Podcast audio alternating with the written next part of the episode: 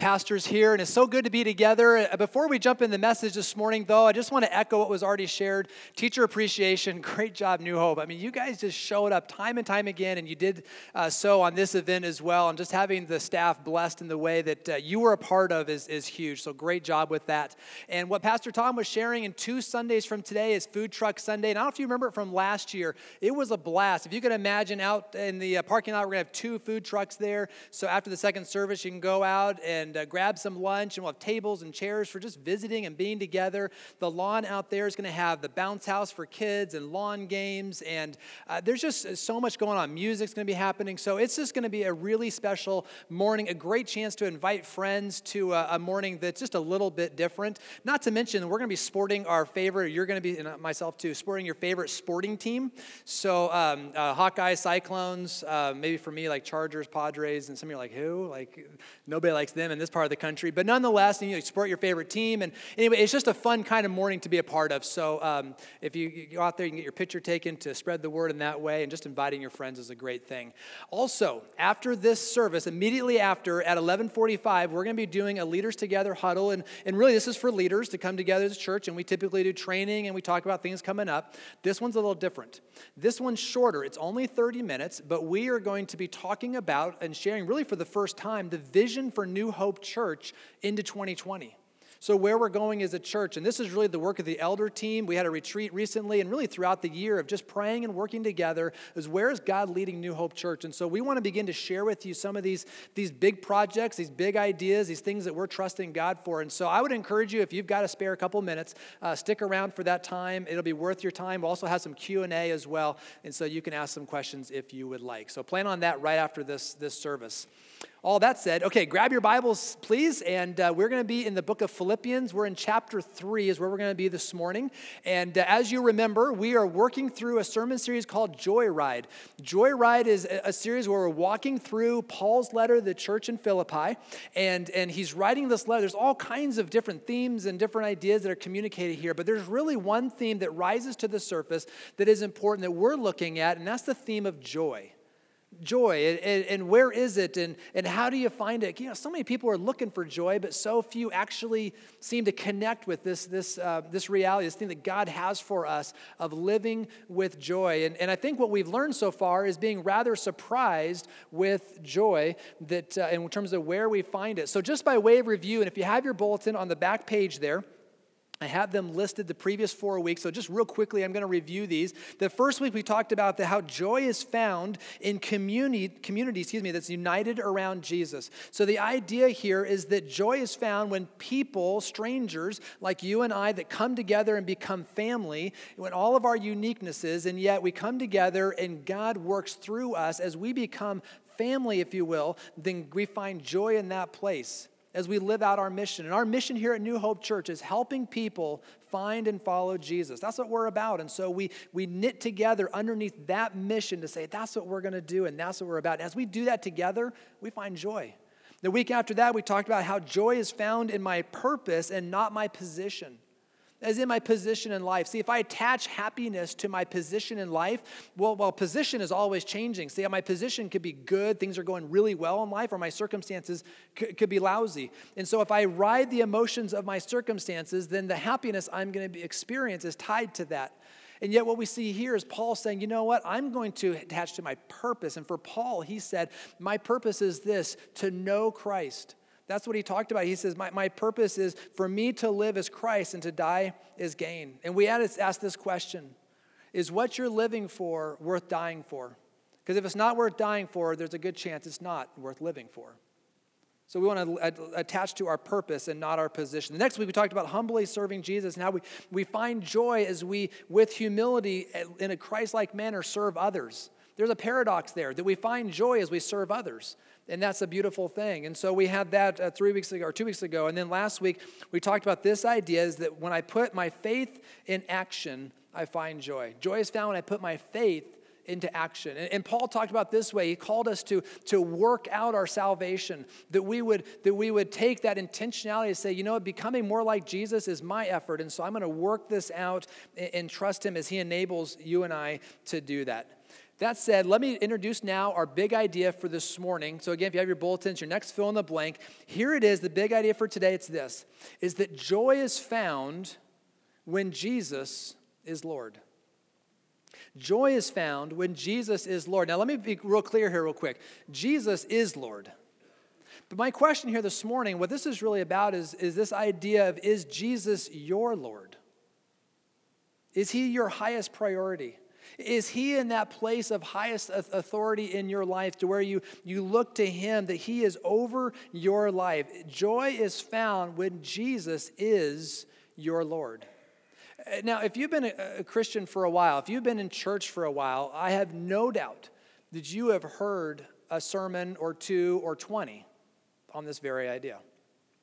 You've read the scriptures yourself that Jesus is supposed to be Savior and Lord. And so I think we, if we're not careful, we can become used to this idea. And it's so easy to say, yeah, I, I get it. Jesus, he's commanding officer. We're, we're foot soldiers. He's Lord. We're not. I get that. I've heard that, and it's easy to go ahead and just tune out. But what I want to do this morning is I want to just remind all of us, remind all of us that there are so many things in life that are competing for your attention and your affection.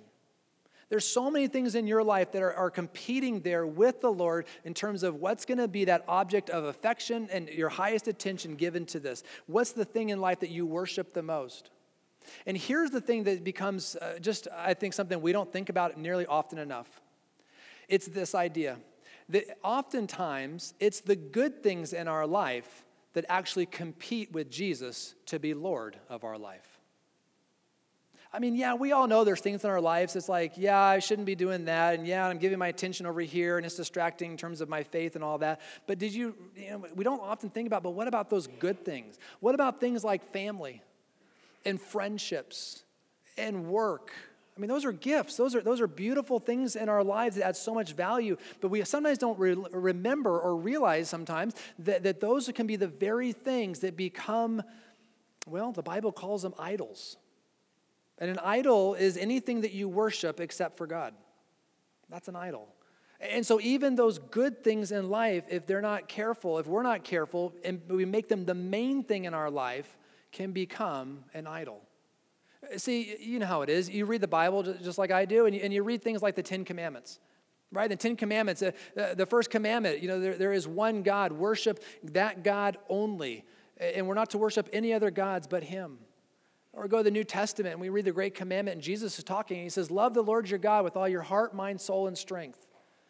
And so we clearly see in Scripture, like, like he is supposed to be number one, he's supposed to be Lord. But what happens is that gets challenged because of the nature of life. Uh, let me use an illustration. Up here on this stool, I have things in my life that are good things. I've got my family here. I got a family portrait, my kids. That's a good thing. They're gifts in my life. That's a beautiful thing. Uh, how about just keys here? And keys are just going to kind of represent what you have too. I mean, there's maybe a, a, a home, uh, you know, or, or a car, or any kind of possession that you have that you're just thankful to have, and it's a useful thing in your life. Um, we got technology here, and so we've got that in our lives. Or how about this checkbook here representing finances? And so you have, these are just sample things in life that you attach to, and so do I. But what I think, I think the illustration of what I'm really trying to drive home here is this idea of this Bible represents the Lord. The idea is that the Lord should be over all of this in such a way that, that everything in my life connects underneath the Lordship of Christ. And so my family comes under the lordship of Christ. And so what does that mean? Well, it means that my family is designed and built, and our intention, we want to glorify God. And my role in that as husband and dad is to try to make that happen. Or how about finances? Well, it means my finances come under the lordship of Christ, and I want my finances, then I want to honor him with what he's provided. I don't own it, I'm just a manager, just like you. And so everything comes under the lordship of Christ. And that's a biblical picture. I think that's a target of what we're talking about. But here's what happens far too often is we take our faith and we love God and all that's in place, but it becomes, if you will, if we think about this tabletop or the stool top represents life and all the stuff and trappings of life that we have, our faith becomes one of many things on the table. Well, what begins to happen then in this scenario is that my faith becomes crowded out with everything else. Because I've got the family and running kids here and the job expectations and this is going on and pressure here and deadline there and all this stuff coming at me. And faith is in the mix of it. Yes, it hasn't disappeared. But here's what begins to happen is that day after day and then week after week, month after month, our faith becomes diminished. All of a sudden, really, I'm Lord because I'm the only thing attached to all this stuff, and my faith gets goes to the sideline.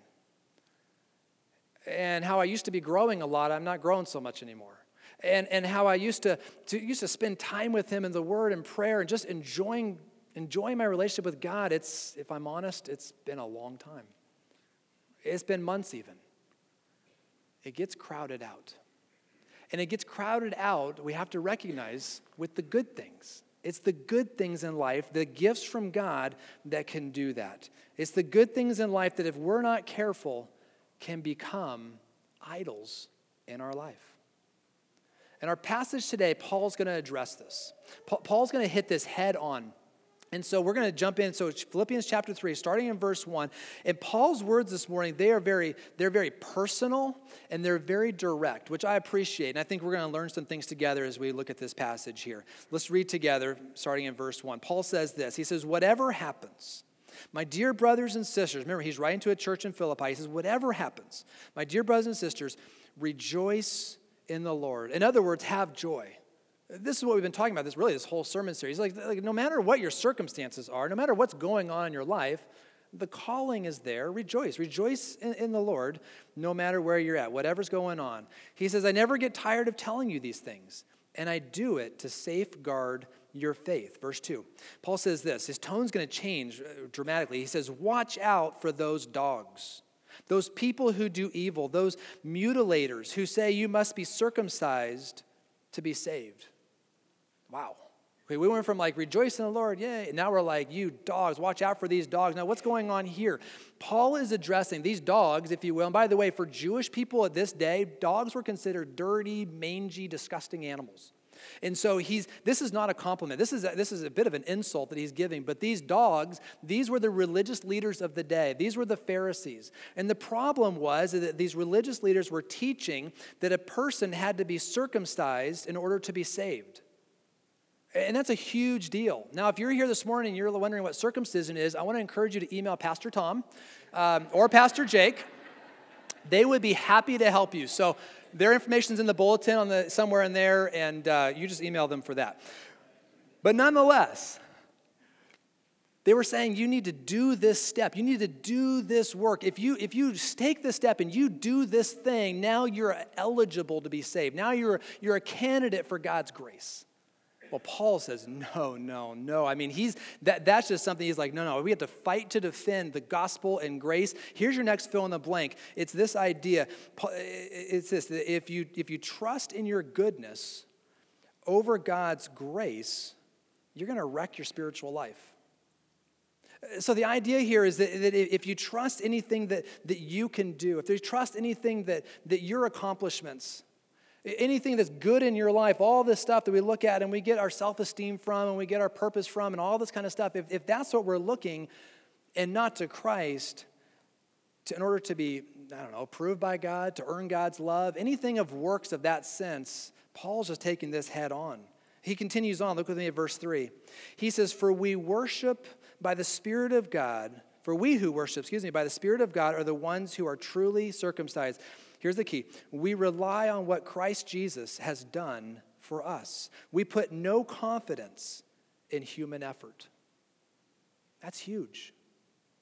See, see, Paul is saying here look, Jesus is the most important what he's doing and what he's done in your life. That's what matters most. Not all this other stuff that makes maybe you think and I think that we're great people and this and that's going on he's drawing a line here, isn't he? He's making a strong point. And then to keep driving this point home, he's going to do something that he probably hates, but he's going to begin to brag about himself. Let's keep going. Verse 4.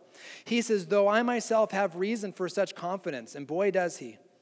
He says, If someone else thinks that they have reason to put confidence in the flesh, I have more. And it's true. I mean, Paul's religious resume is way better than any of ours in this room. I mean, the things that he's done, he'll go through the list here. He says, uh, circumcised on the eighth day, got that accomplished. Of the people of Israel, of the tribe of Benjamin, a Hebrew of Hebrews. What's he saying? He's saying that, Paul's saying, my, my heritage is impeccable. In terms of that day and, and being a, a Jewish man and, and circumcised, he was a Pharisee, tribe of Benjamin, Hebrew of Hebrews, meaning that he was a Jewish man who also spoke Hebrew. Not every Jewish man or woman then spoke Hebrew. I mean, you, you talk about just the perfect uh, lineage and heritage, he had it. Continues on and says, In regard to the law, a Pharisee. As for zeal, uh, persecuting the church. Paul's saying, even though it was misguided, he knew the Old Testament. In fact, Paul, I mean, not only did he know the Old Testament, the Jewish scriptures, he memorized most, if not all of it. I mean, some of us can't remember our phone number. But here, I mean, Genesis, Exodus, Leviticus, you just go through it. He memorized all of that. He, this Bible knowledge that this man had was incredible. And then he goes on, he says, As for righteousness based on the law, faultless. Now, Paul's not saying he never sinned, but what he's saying is you, you talk about striving to live out faith, you talk about striving to, to do what this says. Nobody tried harder than I did. I gave everything I had. Everything in my life was about trying to live for God. You talk about a religious resume that's impeccable. Paul had it.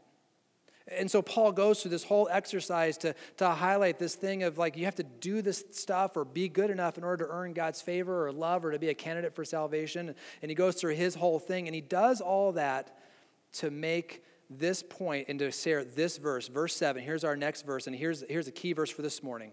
He said this But whatever were gains to me, I now consider loss for the sake of Christ whatever. Uh, whatever was a gain to me, I, in comparison to who Jesus is, I consider it a loss. Whatever accomplishments I've hit, compared to who Jesus is and who he is in my life, I consider it a loss. No matter what I've accomplished or what I have or whatever it is going in my life. See, what he's saying is this is that Jesus is the most important person or thing in my life. That nothing surpasses him. That nothing, when it comes to my life, even though there's good things in my life, I consider all of that loss in comparison to who Jesus is. Which raises the question why would anybody give up everything for one thing? And the answer is you wouldn't. Unless the one thing was more valuable than everything. Did you catch that? See, what it does is it pushes you and I to make a decision about who Jesus is and the value that he has in your life. How important is he? What priority does he have? In your life, is he, is he over everything or is he just in the midst of everything? How does that play out for you? What, what does that look like for you? Paul again says, Whatever was a gain, I consider loss. Jesus talked about the same thing. In fact, he told, he shared a one verse parable, one of the shortest in all the scripture, but to highlight this very point. Just look on the screen behind me, Matthew 13, verse 45. Uh, Jesus says this He says, The kingdom of heaven is like a treasure hidden in a field. And when a man found it, he hid it again. Not hid it, but hid it again. And then uh, in his joy went and sold all that he had and bought the field. So, what's his point? His point again is this is that you will give up everything when you find the one thing that is more valuable than anything. That's his point. In this case, he's talking about the kingdom of heaven. As we talk about it, we're talking about as Jesus, that Jesus is the one thing that is the most important thing. Now, to keep driving this home, Paul's going to keep going. Look what he says next, verse 8. He says, What is more? I consider everything a loss because of the surpassing worth of knowing Christ Jesus my Lord, for whose sake I have lost all things. And then look at this. This is striking. He says, I consider them garbage. And that's a strong word, isn't it? In fact, that word in the Greek is not only means garbage, it also means excrement. You could fill in the blank on that one. That's what this word means. I mean, that's what, that's what it is in comparison to who Jesus is. Now, remember, Paul's pedigree, his accomplishments, his resume goes on page after page. Nobody had a better one than him. But for him to come to a place that says, look, and all of that, if you put it on the scales, Jesus is better. Jesus is way better. He's way more important, and it's all about him and it's all for him. He keeps going. He says, I consider them garbage that I may gain Christ and be found in him, not having a righteousness of my own that comes from the law, or in other words, comes from my, my works. I join this committee and I give this much over here, and I, I'm the first one to church on Sunday mornings, and I'm on this small group. You know, sometimes we can do that. We think all these, they're good things, but it's a works mentality. He says, being found in him, not having a righteousness of my own that comes from the law or works, but that which come is through faith in Christ. The righteousness that comes from God on the basis of faith. So here's the big idea. Is there anything in your life, whether it's good or frankly it's not good, that competes with Jesus as Lord? It's time to take it to the curb. It's time to get rid of it. It's time to evaluate it for what it is and say, no more. I'm going to get rid of it. I'm going to give it, I, am not going to keep holding on to this. And I think when we think about our lives, maybe you can think of some things in your life that it's time to just get rid of it. Because you know that it has your attention and it has your affections. You know that it's hurting your relationship with Christ. You, you know that's in place. But what about the good stuff? Because we're not talking about giving up family and we're not talking about giving up work. So, what does that look like? Well, my encouragement to all of us this morning is this that for some of the good things in life, it's not about giving them up. You know what it's about? It's about giving it over. It's about taking things like family and friends and surrendering it to Him and say, God, I, want to I wanna put this under your leadership. I want to bring my family and my friends and my work and my hobbies. You know what else can become an idol? Ministry. Isn't that interesting? even ministry itself can become an idol if it becomes the main thing. And so I put that under the lordship of Christ. I mean, all these things we begin to put under the lordship of Christ. We say, this is, this is not for me, this is not about me, this is about you. And so we give it over. Now, here's what you're going to find. As you do this, you will begin to experience joy in all those areas you put under the lordship of Christ. Because here's how it works you, you take, for example, family. You put family under the lordship of Christ. Say, you know what, Lord, we're going to do things as a family your way. We exist to honor you. What will begin to happen is that your family will get better. That's how it will work. Your marriage will get better under the lordship of Christ. You take friendships, for example, and you'd be say, you know what, I'm going to take my friendships, whether you feel like I don't have any friends or the friends I have, the fr- we know how friends influence us. And we, we say, you know what, Lord, I'm going to put my friendships in that whole arena under your lordship. Guess what happens? Your friendships get healthier and clearer. Or how about your gifts? How about your talents? How about all those things that God has just entrusted you with that, that, that you can give back? I mean, you have experience and, and again, natural talents and spiritual gifts. What you will find is you take all that and you put it under the lordship of Christ. The same idea happens. You will find that God will begin to use all of those talents He's given you for way significant purposes, things you never thought or imagined. And it becomes exciting. See, joy is found when we place all of this under the lordship of Christ. Joy is found when Jesus is Lord. That's how this works. Now, I don't know about you, but in my life, this is how I see it working. I think sometimes we think of, and, and here's a, a checkbook just for symbolism, we think of lordship this way that we have this moment of declaration. And we say, you know what, Lord, you are Jesus, you are Savior and, and you are Lord. And so I am symbolically signing over. I'm writing the checkbook, if you will, the check of that symbolizes me and all of me and everything that I have and everything that I am. And we say, God, I declare that you are Lord, and you hand the check over to Him as a blank one and say, Lord, it's for you. I make this declaration. I'm going to follow you. And that's good. There's nothing wrong with that at all. But here's how I find lordship working, like in real life. Because while you may make that declaration at one point, life continues.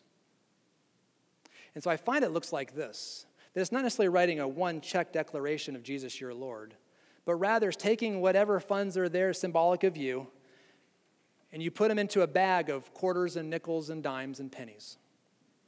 And every day that you get up and you carry around that, that bag of coins, if you will, you have moment, not only every day, but moments throughout the day moments of lordship decisions of am I going to do this God's way or my way? And every time you decide, you know what, God, I'm coming under your leadership, I'm going to do it your way, you drop down a quarter. And then 20 minutes later, you get another opportunity, drop down a quarter, drop down a nickel. And all day long, you're just making this decision to say, You are Lord, and I'm going to do things your way. Because you know what? Life, the accumulation of your life, the destiny of your life, and, and where you end up going, oftentimes it's not about those big decisions. It's about those hundreds upon hundreds of little decisions that you make every single day. That's what makes up your life. And so it's making that decision every single day and throughout those days, the moments that you have of saying, You are going to be Lord. I'm going to trust you with this. And so you're doing finances one day, one morning, and things are tight, but you say, You know what, Lord? Turn a quarter over. I'm going to trust you. I'm going to keep being obedient to you. Somebody's not kind to you, friendship is frayed, something's not working quite right in a relationship, Lord, I bring it under your leadership and lordship. I'm trusting you with this. I'm praying about it. I'm just going to surrender it to you. Lord, would you do something that's turning over a dollar bill right there? And you say, God, it's your way no matter how I feel about it. No matter what they say, no matter what happens. I'm trusting you. That's what it looks like. Have an opportunity at work, you got to cut a corner to reach the goal. The pressure's on, peer pressure coming around you. God, not today and not this time. Drop down a quarter and say, I'm going to do it your way. That's what it looks like. It's every day, consistently, over and over and over again. And maybe this morning, if you're, th- if you're honest, you're saying, okay, I understand what Scripture says, but I'm not there. Um, that's too hard. That's too much.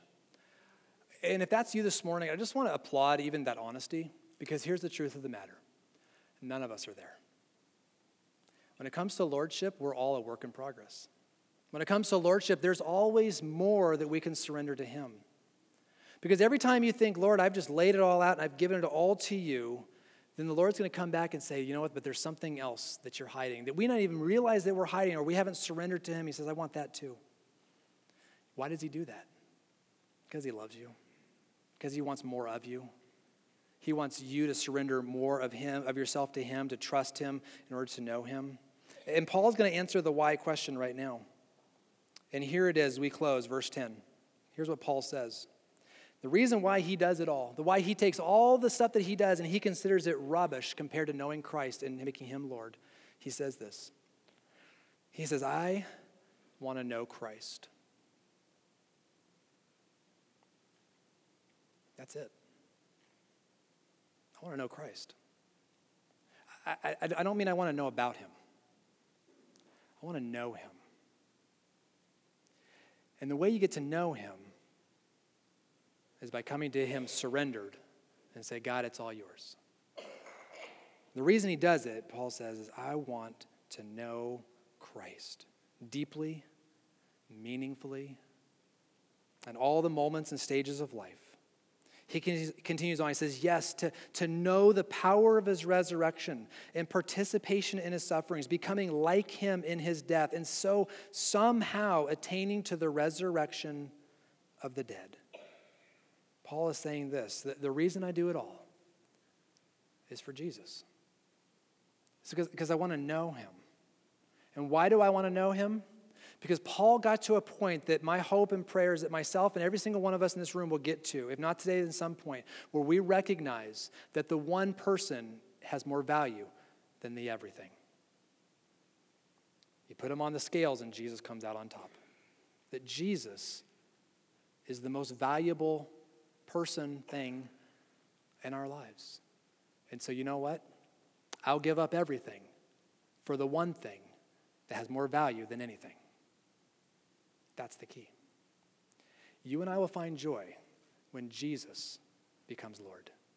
Uh, band, you can come on up if you would, please, and we're going to pray here in just a moment. But I want to close with just some action steps. And, and here's the key question Is there anything in your life that is competing today, right now, with Jesus as your Lord? Because you know what this morning is really about? This morning is really about, I had conversations after the first service about this very idea. This morning is really about recalibrating your life, so to speak, back to what really matters. Keeping the main thing the main thing. And we, you know, you, you could have had that moment in the past, but life is slippery and life is hard and so much comes at you, and it's so easy to get distracted. It's so easy to kind of forget about all this. And so this morning is about recalibrating. Is Jesus the main thing in my life? Is there anything competing with him or blocking him out? And if so, it's time to either give it up or give it over. So, how do you do that? I want to encourage you with three quick things. Number one, time. Make a decision today to spend time with Jesus. Enjoy him. I know you're busy. Everybody in this room is busy. Sometimes you spell love T I M E. Sometimes you just have to carve out that time and say, I'm just going to spend time with you because you're more valuable. The next one is prayer which is this idea that as you spend time with them, pray because recognize that what, what we're talking about today, you can't do in your own strength. Don't leave here today and think this is a try harder sermon. If I just buckle down, no, no, no, no. It's coming to before Him and saying, Lord, I can't do this. I recognize I'm limited. I can't. I need you to enable me to do this, to live this way, to to do this. And then finally, number three, it's obedience. See, lordship ultimately, if you boil it all down, it's just doing what He tells us to do. That's what it means. And that's how we show that we love him. We simply do what he's asked us to do. So, some ideas for you as you, in your own, I encourage you today, this week, do some reflecting, do some recalibrating, spend some time with him. Is he Lord of your life? You will experience joy as Jesus is more and more the Lord of your life. Can we pray together? And then we're going to close in worship. Lord, this morning is, is, is, is frankly, it's a good reminder. It's a good reminder that whatever gains that we have and whatever good things we have, and we recognize this morning those good things are from you. They're gifts from you. But Father, too often we are guilty of making those the main thing, of getting distracted. That it all gets jumbled in the, the, the crowding of life, and all of a sudden we've forgotten about you. And, and so this morning, Lord, for each of us, we, we just pray that you would become more and more Lord of our lives, that we would surrender to you intentionally, not just in a one time declaration, but throughout each day, knowing that as we trust you and surrender to you, as we make you Lord of our lives, that we will find and experience your joy. And Lord, as we're praying and before we close this morning, I want to take time, we together as, as your people want to take time and also pray as tomorrow is the first day of school. And so we pray for students going back here at ADM at least, and staff and the teachers, administrators. We ask that this would be a dynamic year. But this morning, we pray specifically for, for the students that are here, or any other churches, those that know Christ, that as they walk those high, uh, hallways, that they would be bold in their faith, that they would be bright lights shining without fear. We pray for ministries like FCA, that those would be powerful and have a tremendous impact at that campus. We pray that teachers that are there interacting with students that know you would, would shine bright and would have the courage to, to point people to you in, in the ways that they can. Lord, we're asking that you would keep them safe and it would be a year that just you do something very special and remarkable. I commit all this to you, Lord. We pray this in your name. And everyone said, Amen.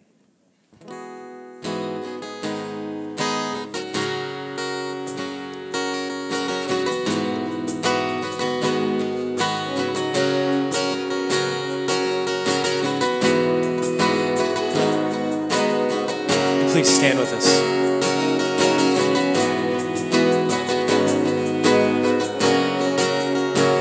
The head that once was crowned is crowned with glory now. Savior nailed to wash our feet, now at his feet we bow.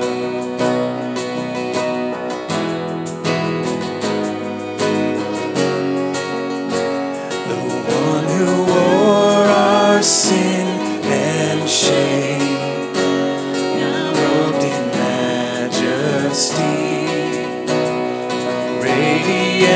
of perfect love, now shines for all